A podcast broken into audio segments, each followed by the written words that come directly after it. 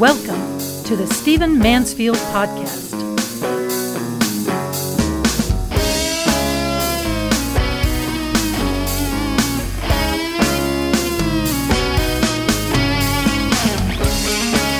Well, welcome to the Stephen Mansfield Podcast. Great to have you with me. I want to do a different kind of podcast than I have done before. I'm going to be a bit more personal and a bit more reflective because of the world events that have happened here in the last week or two. Uh, let me start by telling you what I did last Friday night. For the first time in my life, I was invited to a Jewish Shabbat service. I have a dear friend, Rabbi Daniel Lapin. Some of you will know who he is, a very prominent author, um, uh, often billed as the America's rabbi. Uh, he and I are friends, and even though I'm a Christian and I have never before in my life been to a Shabbat service, I've been to Seder's and other things, but I've never been to a Shabbat service. He graciously welcomed me into his home in Baltimore. Uh, Bev and I went, and we were with other Orthodox Jews uh, as they celebrated Shabbat. It was sweet and wonderful. We went through the simple liturgies. We had marvelous food. Uh, we spoke late into the night. Uh, it was lovely. And it was lovely to learn about some of the traditions and lo- lovely to uh, know about some of the requirements that, frankly, come out of the roots of my own faith, the Judaic roots of my own faith. Um, and we were welcomed as friends, and it was just it was just marvelous. Well, I'm telling you about that uh, not to tout how broad I am or, you know, how worldly wise, uh, but because, as you know, the very next morning, someone entered Tree of Life Seminary, uh, Synagogue in Pittsburgh and killed 11 people. I am not going to say the shooter's name. Um, but the shooter was a 50 ish year old white male uh, who had somehow become convinced that the caravan coming from South and Central America in, towards the U.S. was funded by Jews. And so he decided that he would go in and deal with this problem by shooting up uh, a synagogue in Pittsburgh. It turns out that he killed a bunch of people who ranged approximately from the age of 60 to about the age of 90. He killed two mentally infirm men who were dear friends and who served as ushers at the synagogue. Uh, he killed a 90 year old woman. Uh, he killed a bunch of people in their 60s. He killed a doctor. Uh, he killed some elderly females. He killed some elderly males. Uh, he basically killed a bunch of elderly Jews at Tree of Life and did so thinking that he was somehow defending some vision of America that he had and uh, perhaps striking back at Soros, whom he thought uh, was funding this caravan coming up through South and Central America into the U.S. The guy's an idiot. Now, What's intriguing to me about this, and I just want to add this element before I go further, is that as I've told you two or three times in this podcast, just two or three weeks before, well, actually more of a month, month and a half before, uh, I was at a Saudi university. I have the privilege of uh, guest lecturing, being a guest speaker and trainer uh, at a university called King Abdullah University of Science and Technology. It's just outside of Jeddah. Uh, I've been there several times. I trust I'll be going again. Uh, I enjoy speaking there. I enjoy training them in speaking. I do media training while I'm there and do speeches about media training. And um, it's it's a tremendous privilege. And as you probably know, if you listen to this podcast often, I have done a lot in the Middle East, spent a lot of time with Muslims. Um, I'm an advocate for the Kurds, uh, so I've spent a, gr- a, good portion of my life, uh, months and months and months and months, uh, living with, hanging with, working with um, people, uh, Muslims uh, in the Middle East, and that's not to mention, of course, the extensive time I have with Muslims here in the U.S. Um, and I have to tell you that I I love them both. Uh, I'm sorry for the Muslim Jewish tensions in the world. I am sorry for uh, the animosities. I think that's being exacerbated by uh, various groups active in the Middle East. Uh, but I love them both. And what I, is most important for what I'm trying to say today is that my faith, my Christian faith, um, indicates that I should be uh, open and hospitable and welcoming and interested in understanding and listening to people of all faiths.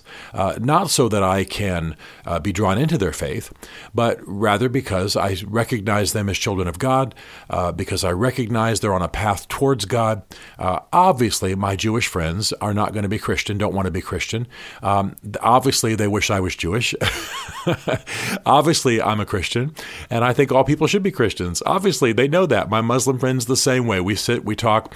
I, I have spent time with a number of mullahs in the Middle East, and we'll even sometimes joke. I wish that you were Muslim. He will say. I will say, I wish you were Christian. Well, we will be friends anyway. You know, this kind of thing. It's not that anybody's dumbing down what they believe. In fact, they have more respect for me because I know exactly what I believe, and I'm not uh, easily swayed, and, and I respect them for the same thing. Um, but all are attempting to seek God in their way. Now, my point in all of this is that since most of the shooters recently in the United States claim in some way to be Christian, and most of those who have persecuted and engaged in anti Semitic violence in the history of the world are, of course, Christians.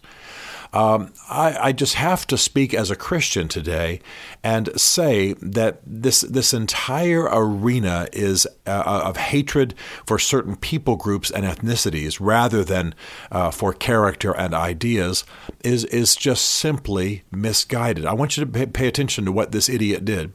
This idiot who was the shooter, whose name I won't say.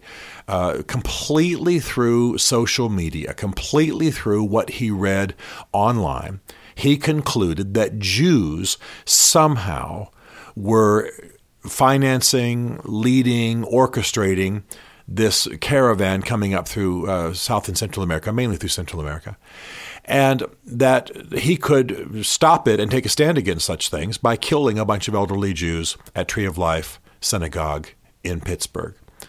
Now, this this is the kind of thing that happens when a person lives in idiotic isolation. Apparently, this guy would call himself a Christian. Uh, people who lived near him said they never saw him talking to anybody. They never saw him talking to anybody. He was unfriendly. He was distant. He would sit on his porch and smoke. They never saw him engaging anybody at an actual flesh and blood, look him in the eyes, speak words through your mouth level. But online, he's the grand crusader. Uh, forget the optics, he says. I'm going in. He's talking to a crowd he imagines in his mind. So he has an online life that is more real to him than the one he's actually living in his shoes. And that online life is telling him things that are not true. And yet he would probably claim, we're, we're, getting some indication, that this guy would loosely consider himself to be a Christian. Most of the shooters uh, who torment American society, anyway, are people who loosely consider themselves to be Christians uh, and are opposed to Jews or are opposed to Muslims or are opposed to non whites in America. Well, I, I think you see the tragedy here. And what I'm not advocating is a, hey, let's dumb down all our distinctives and just be one and sing kumbaya and sing imagine and pretend like there aren't differences. There are differences. But speaking as a Christian, speaking as a guy from the faith, which is often accused in these situations, uh, I want to say that the essence, the greatness of Christianity, uh, is that it does engage people in all different walks of life, all different ethnicities, all different religions, um, and engages them redemptively and meaningfully.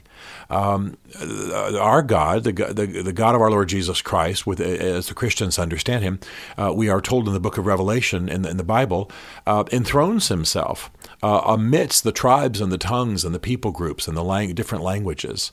Uh, he likes diversity. He created the nations. He wants diversity. And granted, uh, as a Christian, I wish all men were Christian. My Muslim friends wish all men were Muslim. I understand that.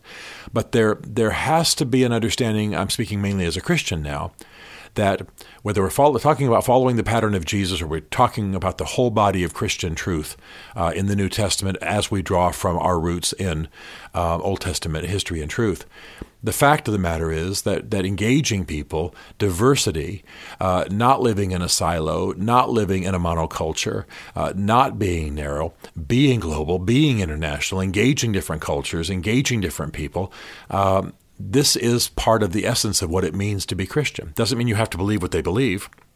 Doesn't mean you have to absorb all of that culture. But I'm not just talking about a rich life, although I think I live an unbelievably rich life by engaging people in great diversity. And I'm grateful for the travels I get to do, and I'm grateful for the people I know, and I'm grateful for living here in D.C., where I'm recording now, um, where I engage people of just every nationality and color and ethnicity and, and religion, and it's it's wonderful. But, but my point is that for the Christian faith to be used certainly as any sanction for violence, but also as sanction for an attitude of narrowness and white only and Christian only, and let's just live a certain kind of faith in a certain kind of color in a certain kind of town in a certain geography, is exactly the opposite of everything that sings from the pages of the New Testament the Great Commission, the words and example of Jesus, the spread of the gospel, all of it calls for engaging people who are different. Yeah, convincing them if possible. Absolutely. You know, the, the word evangelical has become a bad word recently in America, largely because of the way some evangelicals have behaved politically. But I'm not nervous about the word evangelical, and I'm not, I, I certainly am that kind of Christian uh, in the sense that I think I found something glorious in Jesus Christ, and I want the whole world to know about it. Absolutely. That that's what it means to be basically an evangelical. And so I, am you know, if I had found, as I've often said on this podcast, a, a, a, kind of shampoo that I thought was awesome, or a candy bar that I thought was awesome, or seen a movie that I thought was amazing, or read a book that I thought was fascinating, I'd be talking about it to everybody who would listen. I've had long conversations about books I've read with people I've never met before on airplanes, on trains, and metros here in D.C. So absolutely, I'm an advocate for whatever's captured me, and I have absolutely been captured by Jesus Christ. So from that foundation, I don't go narrow, I go broader. I live more broadly than I ever have before. I live a bigger life. I engage people at a broader level. I see everyone, no matter what they choose to believe. I'm talking about in prisons. I'm talking about you know terrorists for uh, other in other cultures. Uh, I've, I've sat and talked with all of these kinds of folks, and it doesn't matter what range you're talking about. All of them are made in the image of God. Uh, all of them have a hole in their soul. Uh, the words of Augustine are true of all of them. Lord, you have formed us for yourself, and our hearts are restless till we find our rest in you. That's true of everyone on the planet. And Christians are meant to engage people wherever they are and engage them meaningfully and redemptively and serve them and recognize them as made in the image of God. Certainly no sanctions for bigotry. Certainly no sanctions for racism. Certainly no sanctions for violence. And certainly no sanctions for narrowness of an attitudinal and ethnic kind. So it's important that we talk about this and I and I and I share my last weeks because I'm intrigued that the night before uh, this horrible shooting, the worst anti-Semitic act of violence in American history, uh, it comes uh, just the, the, morning after I've been sitting with Orthodox Jews uh, celebrating Shabbat. And that comes six weeks or so after I return from KAUST, that's the short shorthand for King Abdullah University of Science and Technology in Saudi Arabia, where I am absolutely in love with this school and in love with these people. And that comes after a lifetime of traveling the world, working in the Middle East, being an advocate for the Kurds, etc. Um, and that comes weeks after uh, my trip to KAUST comes weeks after being in, in New Zealand doing the haka. So this is, I think, what it means to be a Christian. Not that my lifestyle is the ideal, but rather that the attitude of openness and engagement. And I want to say it two or three ways.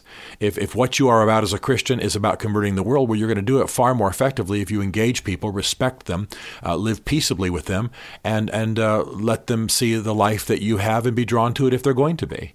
Uh, let them hear your words. Live, live passionately and fully and openly and lovingly and embracingly, and people will be drawn. That, so that's number one at the goals of evangelism.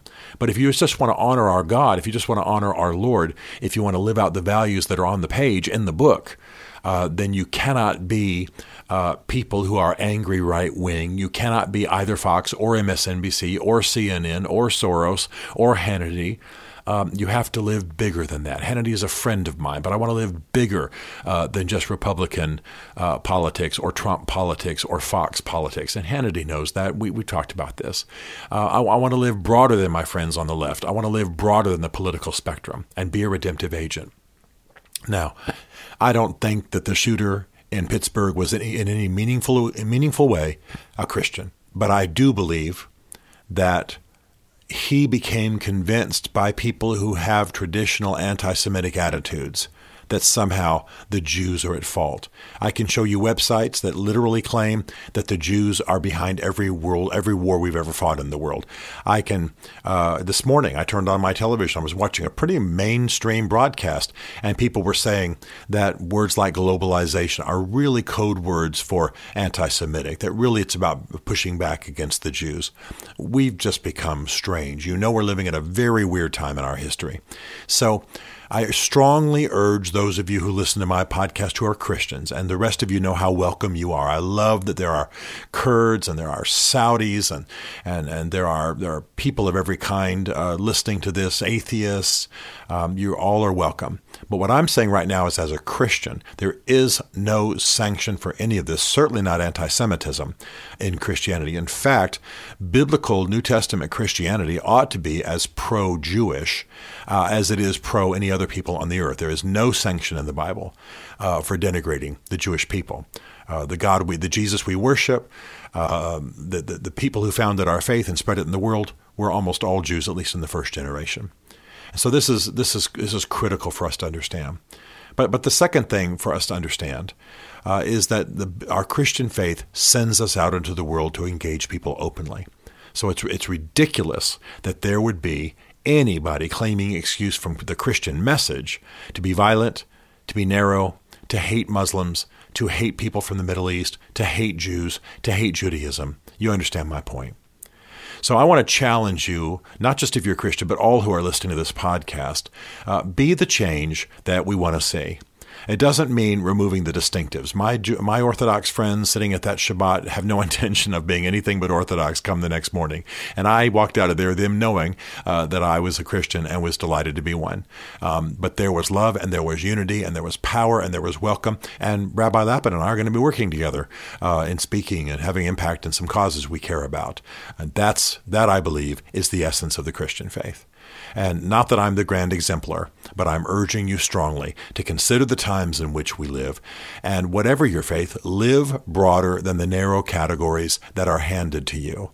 Now is a time for leadership, and most of you who listen to this podcast are leaders, and we can have a massive difference. But you have to watch what defines you, you have to watch what binds you, you have to watch what you feed on, I mean intellectually, and you have to watch the conclusions that you draw. And we are at a time now when it's possible to make a massive difference simply by w- being willing to step across the lines. I'm handed 50,000 different kinds of lines that attempt to bind me. I choose to step over almost all of them, not moral boundaries, but certainly attitudinal ones, certainly racial ones, certainly national ones, certainly ethical ones, uh, ethnic ones, I'm sorry, and certainly, certainly political ones. So be broader, be big, live large, and do not accept some sanction for narrowness, certainly from the Christian faith, but from ever, whatever faith you espouse. Stephen Mansfield is a New York Times bestselling author, a popular speaker, and a frequent faith and culture commentator on Fox and CNN. His groundbreaking books on faith and society include The Faith of George W. Bush, The Search for God and Guinness, Mansfield's Book of Manly Men, and Lincoln's Battle with God. Learn more at stephenmansfield.tv.